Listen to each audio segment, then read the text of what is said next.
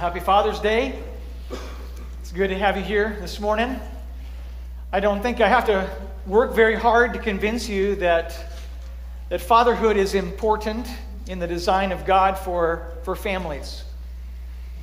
Of course, uh, as you look around, you, it doesn't take long to recognize that, that fatherhood is under assault. The family is, is, is under assault. Data from the United States Census Bureau shows that nearly 18 and a half million children across this country will grow up in a home without a father.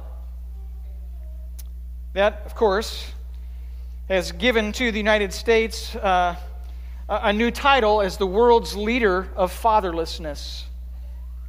Approximately 80% of single parent homes are led by single mothers. And so, as you would put all the families together across this country, those that are, that are both uh, married and together, and then those that are living in single parent homes, 25% of children living in America are growing up in a home without a father.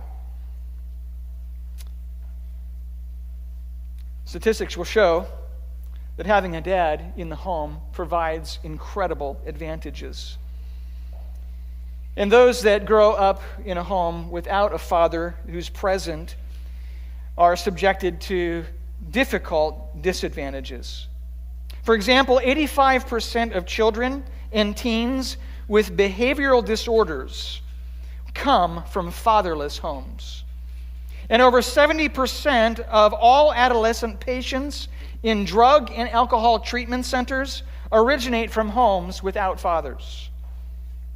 Beyond the enormous benefits to our children, there are numerous advantages in society that result from strong nuclear families. For example, regarding poverty, data shows that children without fathers in the home are five times more likely to live in poverty than a child in a two parent home. Furthermore, Research indicates that children without fathers at home are nine times more likely to drop out of school, and they represent 90% of all the homeless and runaway children.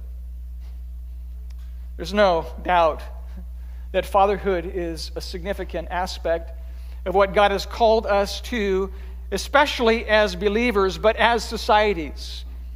But we'd also recognize and understand that dad's just being present in a home isn't the, isn't the key for having a successful, what we would call a successful family. Our passage this morning will provide a guarantee.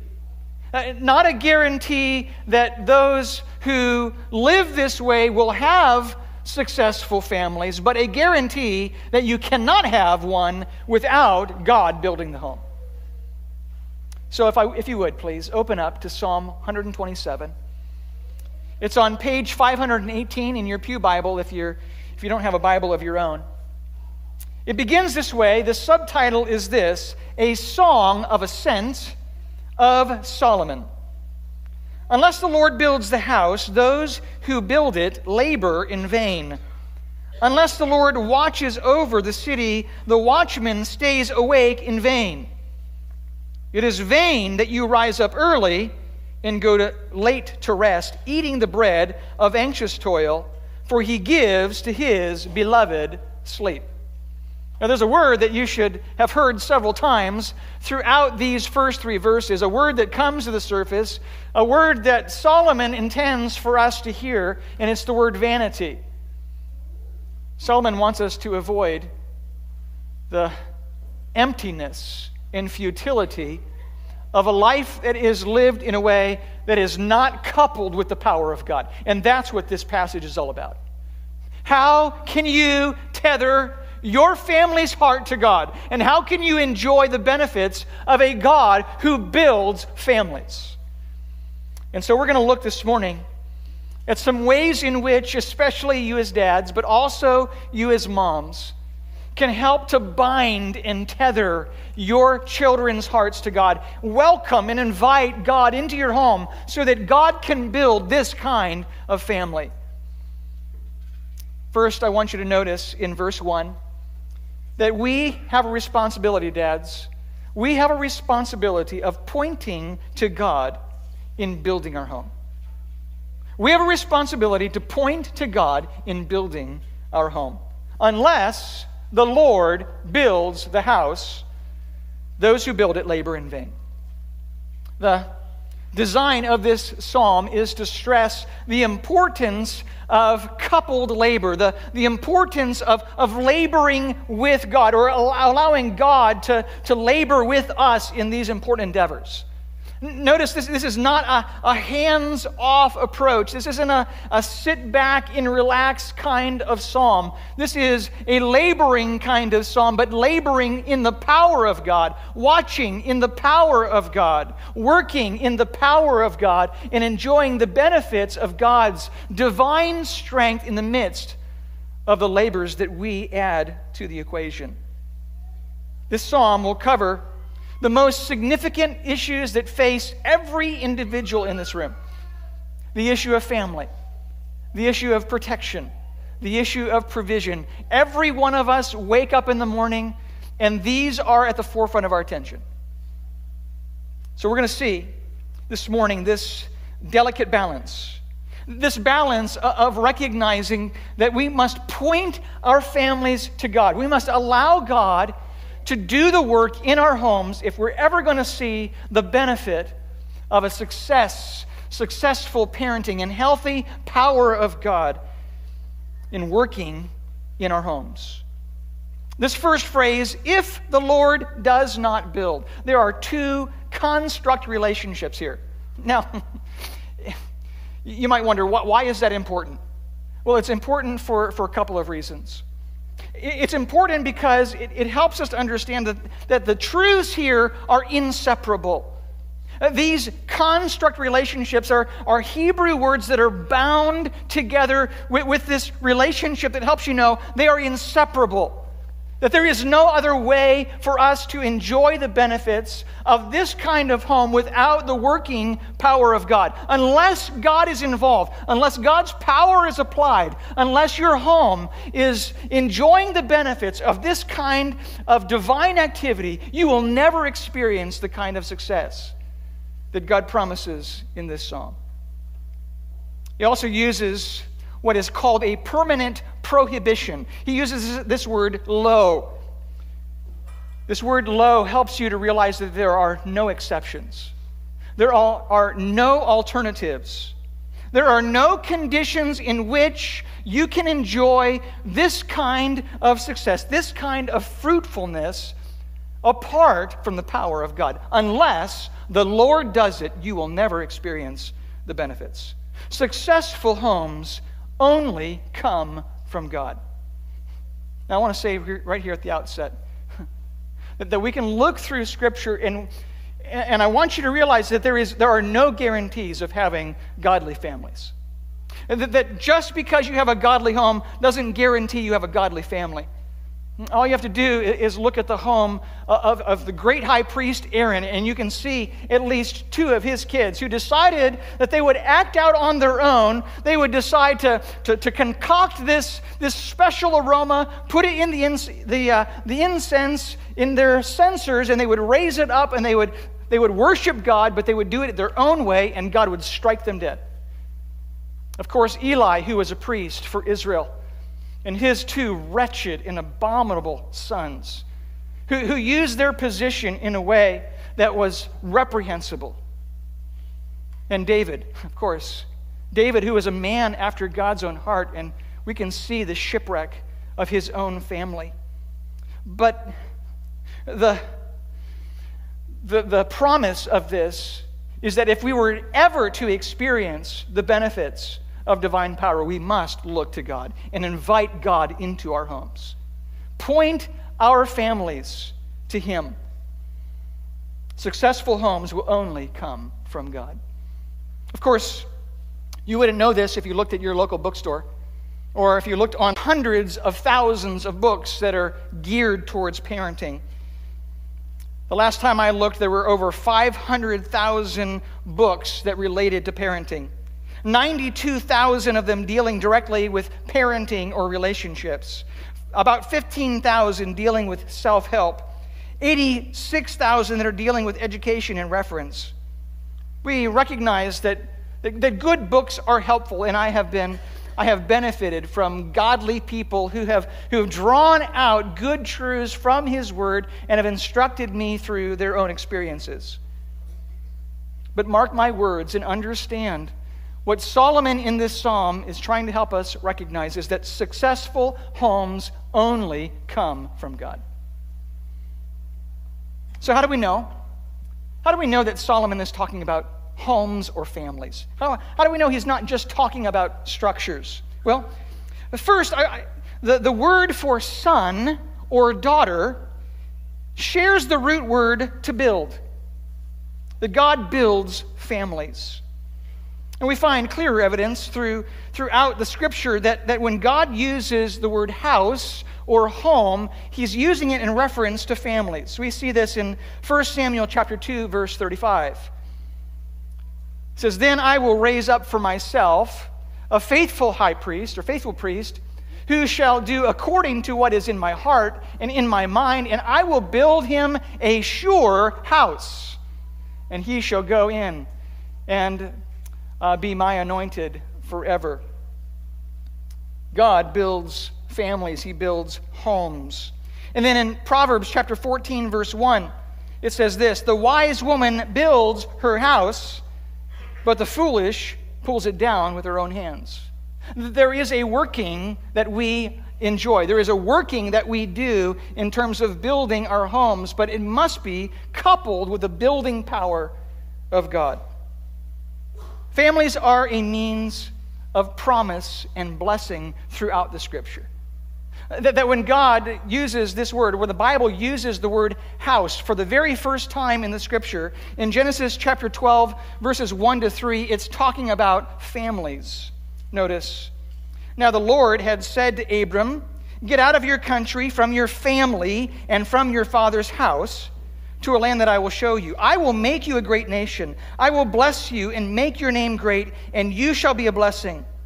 I will bless those who bless you, and I will curse him who curses you, and in you all the families of the earth shall be blessed. Isn't it interesting that the redemptive plan of God hinges on this promise to Abraham in order for his house, his home, his family to bless the earth? So that families are God's mechanism for blessing the world. And he will do that through the future seed, family. And then, of course, the, the promise of God to David to bless his seed, to bless his kingdom, to bless his heir, that God would bring redemption and promise through families. Successful homes only come from God. How, might you ask? How? How do we as fathers begin to invite God into our house? What do we do? How do we welcome God into our home? How does God build his house through our efforts? How do we allow ourselves to become a catalyst for a working God in building our home in a way that pleases him? Well, there are a, a number of ways that we could address, but, but, but I think our passage gives us some clues. We find in the subtitle that this is a song of ascent. Do you, do you, notice that? Right underneath Psalm 127, there's a little subtitle there that says a song of ascent. Those are part of inspired work. These were likely songs that were sung by pilgrims who were making their way to Jerusalem. There were three festivals that every man, every Jewish man, needed to attend every single year the Feast of Weeks, the Feast of Booths, and the Passover. And often they would travel with their families or they would travel with a company of other individuals and they would make their way to Jerusalem with a company of other individuals and they would make their way to Jerusalem and they would sing these songs. Songs that would celebrate the wonder of God, the, the theology of His Word, that they would draw attention to, to who God was and, and help to call attention to the, in their own hearts to the one who is sovereign and good and, and, and, and, and intervened with His people. This reminds me that in order for us to welcome God into our homes, in order for God to build our house, we must prioritize worship. We must prioritize worship. Not just on Sunday. Our life must be dominated with an all consuming passion to worship God.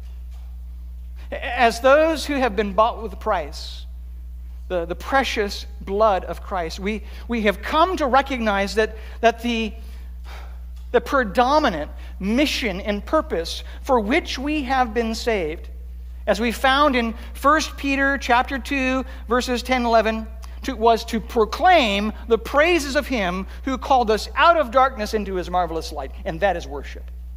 The testimony of worship and the celebration and wonder of who God is. So, dads, if you are going to welcome God to build your house, you must make worship a priority. And that prioritization of worship must begin with you. It, it has to begin in your own heart. It has to be an all consuming passion of your own life. It has to mark day by day the, the, the, the, core feature and priority of your life. Deuteronomy chapter 6, verses 4 and 5 will draw attention to this. And Deuteronomy was the retelling of the law. It says, Hear, O Israel, the Lord our God, the Lord is one. And you shall love the Lord your God with all your heart, with all your soul, with all your strength. Every time you see the, the all caps Lord in the Bible, it is calling attention to the covenant keeping God. The God who makes promises, and not just any promise, is a God who makes promises to families. A God who established a relationship with families. And in our psalm, Psalm 127, the same title, the same designation of the covenant keeping God is the one who will build your home. Unless the Lord, the covenant keeping God, who builds relationships with families, is intervening in your home, you will not enjoy the benefits of God's power in your house. Prioritize worship Bind your heart to God with all your heart, soul, mind, and strength, the totality of who you are. Make worship of God a priority. And then when you do that, then you can begin to point your children to God in what you say. And that's what comes next. Point your children to God in what you say. As your heart is caught up with wonder of God in studying His Word for yourself, what will mark your conversations, what will mark the, the interactions that you have with your kids, is what is on your heart and life itself. The, the very words of God will shape your discussions and your conversations in your home. Point your children to God in what you say. In verses 6 and 7 of Deuteronomy chapter, chapter 6, it says this And these words which I command you today shall be in your heart you shall teach them diligently to your children, and shall talk of them when you sit in your house, when you walk by the way, when you lie down, when you rise up. It will dominate your conversations because it's dominating and saturating your life. Teach your children theology. Teach your children about God. Direct their attention to Him. And allow gospel conversations to be preeminent in your home. One of the things I've appreciated so much about my upbringing is how often my mom and dad brought the gospel into the conversations of our home. And it went something like this. Oftentimes, my mom and dad would say, You know what, son, I'm sorry. I'm sorry how I hurt you. I'm sorry how I offended you. I dishonored God in my behavior. Please forgive me. But, son, I want you to understand that, that, that you, like me, because we are sinners, we need the cleansing of a holy God, and, and He provides forgiveness. He provides cleansing, and, and only as we look to God can we find the healing and help that comes only from Him, because He alone is the way and the truth and the life. No man comes to the Father except through Him. But When we confess our sin, He is faithful and just to forgive us our sin and to cleanse us from all unrighteousness. I just want you to know about that kind of God. Allow your conversations to be punctuated by the gospel, to point to who God is, to point to the fact that God desires relationship with his people through faith and uh, surrender to Jesus Christ. Point your children to God in what you say. Next, point your children to God in how you live. Point your children to God in how you live. I have often said that our kids are the greatest hypocrisy detectors. I think that's true because our kids see the inconsistency. They see the inconsistency of our lives. Uh, they recognize that, that what we say and what we do are often out of step.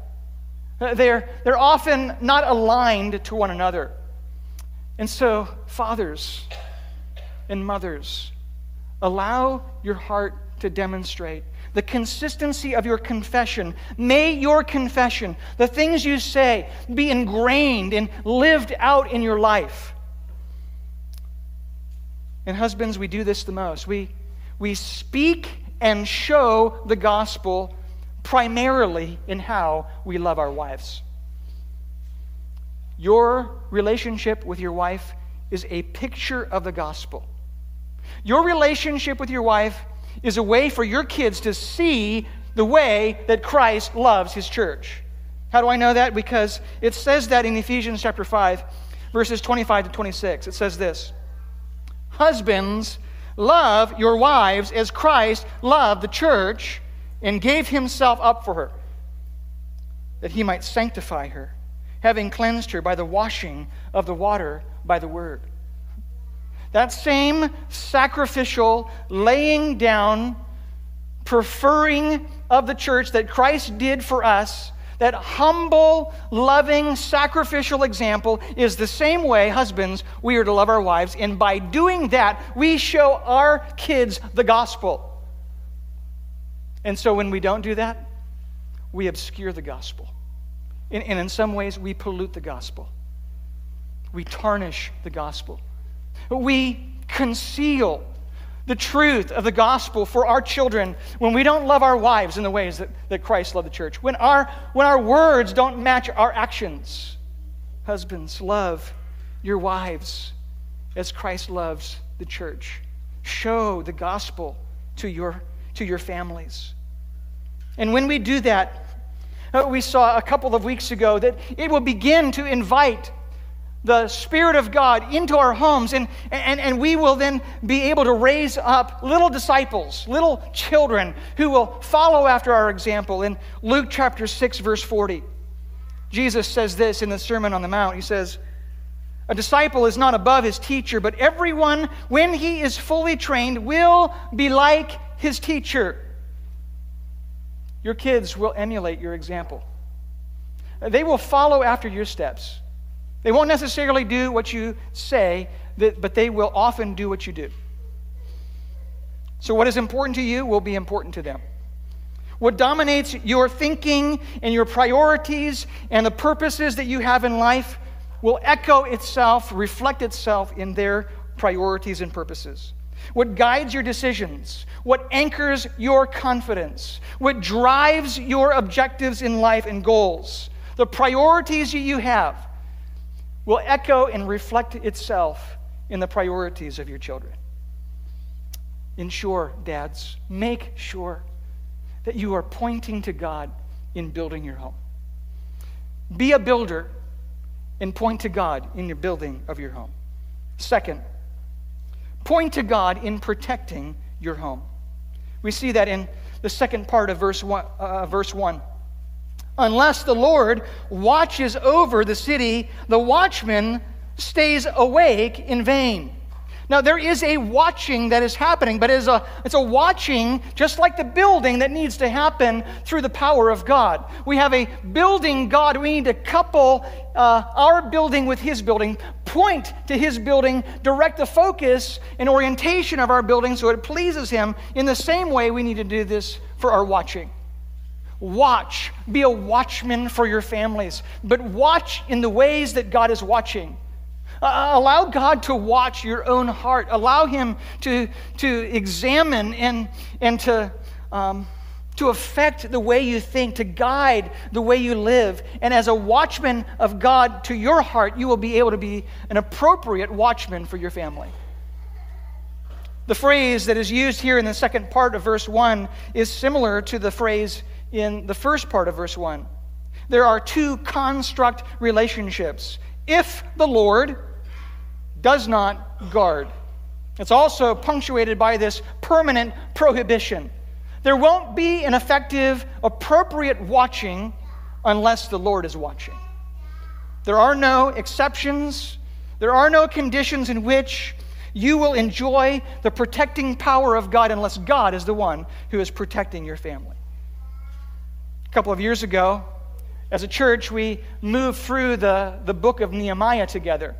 And we saw the significance of walls and watchmen in that little Old Testament book.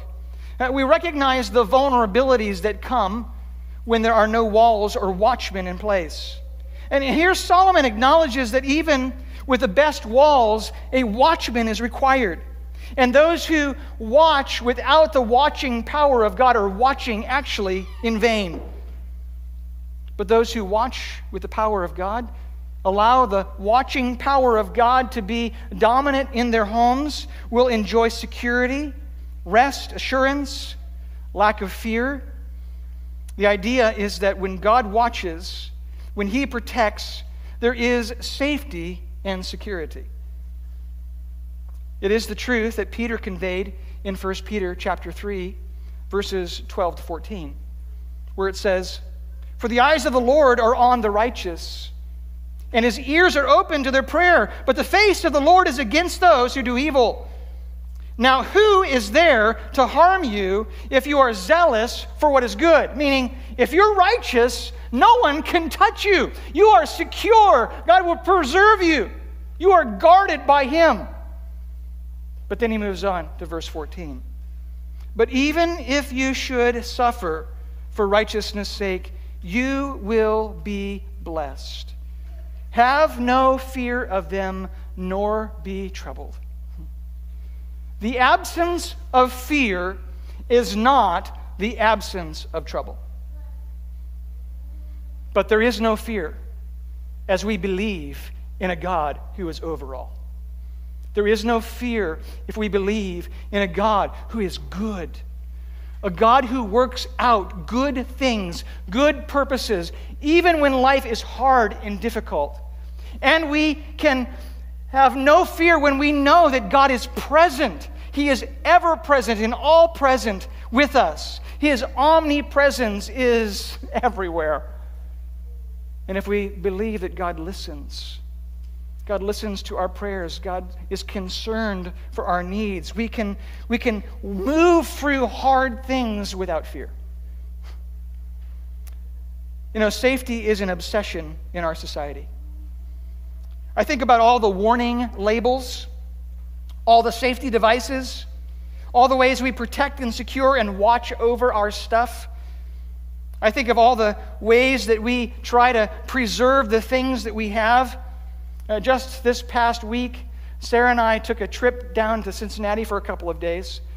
And um, for the first time, I thought it was a great idea to, to buy uh, discount tickets on a website and it wouldn't tell me the destination. It just told me uh, uh, the, the approximate location of the hotel, but not the name. I thought, well, I'll, I'll, go for it. It's, it's, a, it, it's, worth it. it's worth a shot. Uh, but, but of course, I, I want to hedge my bets by making sure I also purchase some insurance so that just in case it's not the kind of place I want to want to stay in, that, uh, that I can get my money back. I think it's good for us to be wise. It's important for us not to throw caution to the wind. But so much of what we do, even as believers, has made God virtually irrelevant because we don't have to trust Him for anything. We have, we have built in ways for us not to have to trust. But the Christian life is risky. The Christian life is perilous. It's dangerous. We spent an entire year in 1 Peter. It's a letter to foreigners and strangers, and, and the prevailing theme throughout this letter is Peter's call to this church to, to endure hardship, to expect hard things, persecution, because it's the, through the testing of our faith that God works out his purposes. And while there is danger in being a Christian, there is also infinite safety because we entrust ourselves to an infinite God. Isaiah 41:10 Fear not, for I am with you. Be not dismayed, for I am your God. I will strengthen you. I will defend you. I will uphold you with my righteous right arm. Dads, watch out for the heart of your children. Help them to realize there is one protector.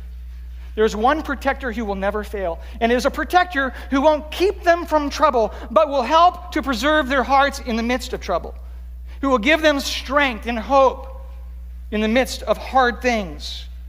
God is dependable. They can trust in Him even when things are not going their way. Help your kids to understand that they can trust God in the hardest circumstances because He is sovereign and in control, because He is loving and will work things out for their good, even if it doesn't feel great. But He is accomplishing His purposes, as, as Joseph says to his brothers. Uh, the little uh, message that, uh, that Pastor Ben gave at the soccer camp.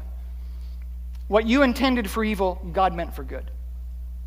It didn't feel good. But God used me in a way to accomplish His purposes that I could never see as I was working through or moving through the hardship. And, and by the way, things may never get better. For Jim Elliot, he says, um, can't remember the phrase. What's that? He is no fool who gives what he cannot keep to gain what he cannot lose and he lost his life for the sake of the Auca Indians. Things never got better for him. It was full of hardship and trouble. But God's victory prevailed. God accomplished his purposes through hard things. And God protected his heart in the midst of that terrible situation. We often get in the way by trying to find every way we can to protect our kids from the hardship around them. Draw their attention to God as the one who alone can protect and preserve and help them in the midst of hard things. Point to God in building your homes, point to God in protecting your homes, and next, notice Solomon says, It is vain that you rise up early and go late to rest, eating the bread of anxious toil, for he gives to his beloved sleep. Uh, the statement in this verse is emphatic. We're, we're, now, instead of vanity being at the end of the verse or towards the middle of the verse, now Solomon is bringing it right out to the front. He wants you, do not miss the futility of self effort and labor. Don't get caught in the rat race of working hard in order to provide for your needs. God built in this rhythm of rest this rhythm of faith every week that is intended to draw our attention to a God who provides. That six days you shall labor and do all your work, but the seventh day is a day of Sabbath rest and worship and faith. Recognize the significance of the cadence of rest and faith that God has built in. The vanity of toil without God stands at the forefront of this passage. Notice it is of Solomon. Solomon is the, is the writer of this little uh, psalm, and no one under, could understand vanity more than Solomon, right? Solomon, who understood vanity and wrote an entire book about it in Ecclesiastes, begins that little book this way. In chapter 1, verses 2 to 4, he says, Vanity of vanities, says the preacher. Vanity of vanities, all is vanity. What does a man gain by all the toil at which he toils under the sun? A generation goes and a generation comes, but the earth remains forever. In chapter after chapter after chapter, he points to the emptiness and the futility of self effort, the vanity of wisdom, the vanity of self indulgence, the vanity of hard work, the vanity of wealth and honor. Now, don't misunderstand. There is, there is something to be said about labor that God has created us for. That we have a working God who has called us to mimic his working power in this world, his creative, constructing power. But unless that labor is done in a way that, that, that invites God's power and working to intervene and to help us, then we labor in a way that is futile. This futility of personal effort and labor is underscored in this verse. Look at how Solomon describes this person. He's a man of activity, but he is completely stressed out. Maybe some of you in periods of your, your life will, will, will know this to be true. All of this working, all of this energy, all of this waking up early and going to bed late, and for whatever reason, the bank account stays just where it was a month ago. Because God wants to demonstrate that He is provider, that He is helper, that He is the one who, who comes and meets our needs. And so He allows the, the as, he, as what happened in the book of Nehemiah and, and Ezra, all, all of the, the self effort that was, that was taking place ends in futility, in emptiness. We have said the early bird gets the worm. We have said early to bed, early to rise makes a man healthy, wealthy, and wise. And certainly there are some meaningful principles there, but not the kind of labor that is decoupled or independent from the working power and provision of God. I, I, I, even appreciate this final phrase He gives His beloved sleep. Solomon actually inserts his name his given name in 2 Samuel chapter 12 verse 25, his name Jedediah is now placed into this psalm as a signpost to say, I've experienced and have seen all the vanity of futility of life, but when I have coupled my heart and allowed God to provide, I can finally rest. He gives me rest. He gives his beloved Jedediah rest. The NASB translates it this way He gives to his beloved in his sleep. I, I appreciate that translation as well, meaning all of the labors that we labor with, God ultimately in our sleep is providing the harvest. Trust in God to provide.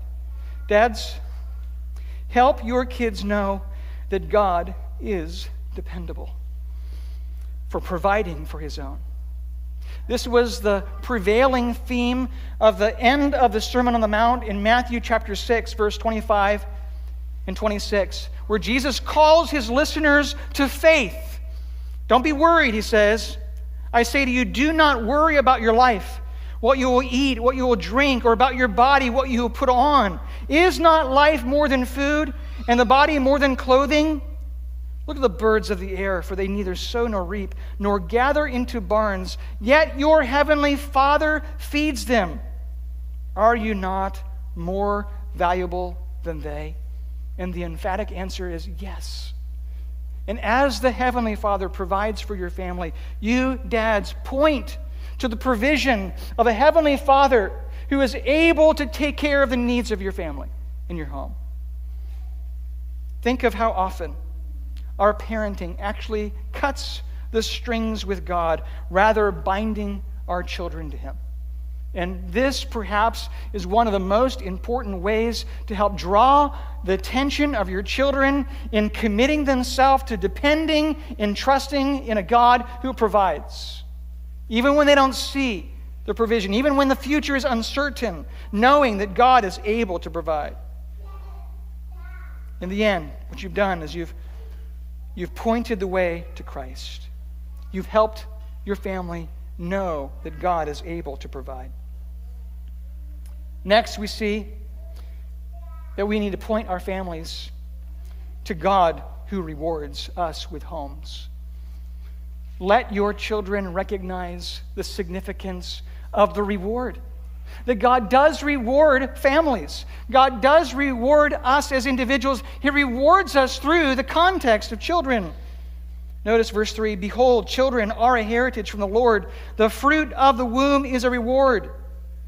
The Hebrew takes a dramatic shift in language here, draws attention with this, this word that, that is like neon signs Behold, listen, pay attention, heads up. Here's how blessing comes. If you want the provision of God, if you want a building God and a protecting God, it's all wrapped up in families. Children are reward. Teach them that children are a gift. When the scripture talks about heritage, it's usually talks about property. But when it talks about reward, it's referring to something that is not that is paid not out of duty, but paid as a benevolence from the one who is giving. In fact, it's looked for in accordance with a promise that's given, but cannot by any means be demanded. We serve a God who rewards, who delights in rewarding through a heritage and legacy of children. It should not surprise us then that there is an all out assault on families. It should not surprise us that Satan wants to attack us at the very foundations of the blessing that God has given. And so there is this role reversal that points all the way back to Genesis chapter 3. There is divorce and infidelity and pornography and homosexuality and gender confusion and terminating pregnancies, trying to get rid of this blessing of God at the earliest stages of life. But we don't need to bow to the pressure of the world. We must exalt and commend the heritage and blessing of God to our children. Help them understand the means by which God sends His favor on people. You know, when our kids are young, it's easy for us to enjoy their presence. You're either holding them in your arms or you're feeding them and just enjoying their smile, their presence among you. but then when they get older, things get a little bit more difficult. It's sometimes it's more challenging to see that, uh, that children are actually a blessing from God when there is conflict in the home. But as we continue to direct the attention of our kids to a God who builds, a God who protects, a God who provides, that orientation of, of drawing their attention to God will, will, will, will continue to settle and anchor their hearts. Every great man or woman was first a son or a daughter. Anchor your heart. Believe in God's plan for the world that happens through families. Great things happen on this planet because of families. Point to God who gives favor to families. Finally, Blessed is the man who fills his quiver with them. He shall not be put to shame when he speaks with his enemies in the gate. God's design for changing the world is through our kids. God's design from the very beginning of infiltrating culture and, and changing people's hearts happen through families. Are you frustrated with the condition of society or culture? Do you wish there was something you can do? Well, you can. You can do this one family at a time, one child at a time. Allow your heart to lead your children and pointing your children to God. As you continue to point them to God, you can release them to God. And you can trust that God will accomplish his purposes in and through their life. Proverbs 22, verse 6 says this Train up a child in the way he should go, and when he is old, he will not depart from it. Are we prioritizing the training of our kids and directing their hearts to God? And when we do this, what will happen as our children come to faith in Christ is they will come to a place of recognizing as we find in Ephesians chapter 2 verse 10 that they are his workmanship created in Christ Jesus for good works which God prepared beforehand that he should uh, walk in them that we should walk in them. God has a design of changing the world through people. And God has put little people into your homes so you can direct their attention to God and call them to greater purposes greater objectives, greater goals that happen only as they orient their heart in one way. And as you release that arrow, it will accomplish its purpose as you're directing them to the things that matter. Prioritize. Prioritize pointing your children to God. Finally, this word to build, some word of encouragement. And this word build, if unless the Lord builds the house, is in the imperfect tense, which helps us realize that it is incomplete action. It's not finished. And the encouragement to our heart is that the work of God for our families is not over when your, fam- when your children leave your house. It's not over when you have had that frustrating conversation, when you have had difficulty and conflict, and, and kids are not making the decisions that you would like them to make. But as you continue to entrust your families to God and to invite God to build your home, you will see the working power of God in completing this work that He has started if your children know and love Jesus. Apostle Paul in, in Philippians 1 6 says, Being confident of this, that he who began a good work in you will complete it until the day of Christ. And while the building in Psalm 127 is incomplete, there is a building that God wants to do. And, and, and regardless of the stage that your family is in, God is not finished. As you continue to bind your heart to Him and ask and invite God to have His way in your heart and in the hearts of your kids. And this is also a, a, transcendent principle for those of you who have families that, that, are, that, are, that are perhaps gone. That as we are a part of the church family, there is a, a collaborative effort as we are seeking to allow the, the, the God who builds to build our next generation. So, so wherever you are in the process of, of ministry and life, God can use you in this way. Whether you're a parent or whether you're single, even as a child, God can use you to, to help build a generation of those who love and serve Christ. Let's pray. God, we're grateful for the good gift of family. We pray that you would help us, especially as dads today, but also as moms and grandparents and whatever stage of life we're in. We pray that, that our life would reflect a commitment to worship and to confidence and trust in the protecting and providing work of God. And may we see a generation of young people follow after you to be your workmen in this world. We pray in Jesus' name. Amen.